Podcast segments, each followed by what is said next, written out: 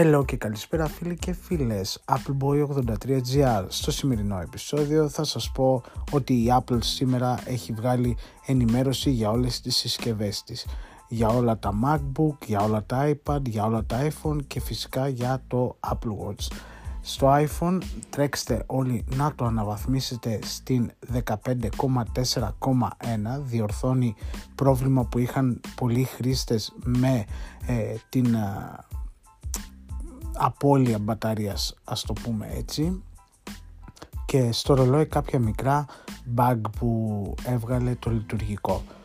Στο macOS πάλι μικρά πραγματάκια διορθώνει. Δεν έχω βρει κάποιο ε, καινούριο χαρακτηριστικό. Μείνετε συντονισμένοι. Μέχρι το επόμενο επεισόδιο να είστε πάντα καλά. Bye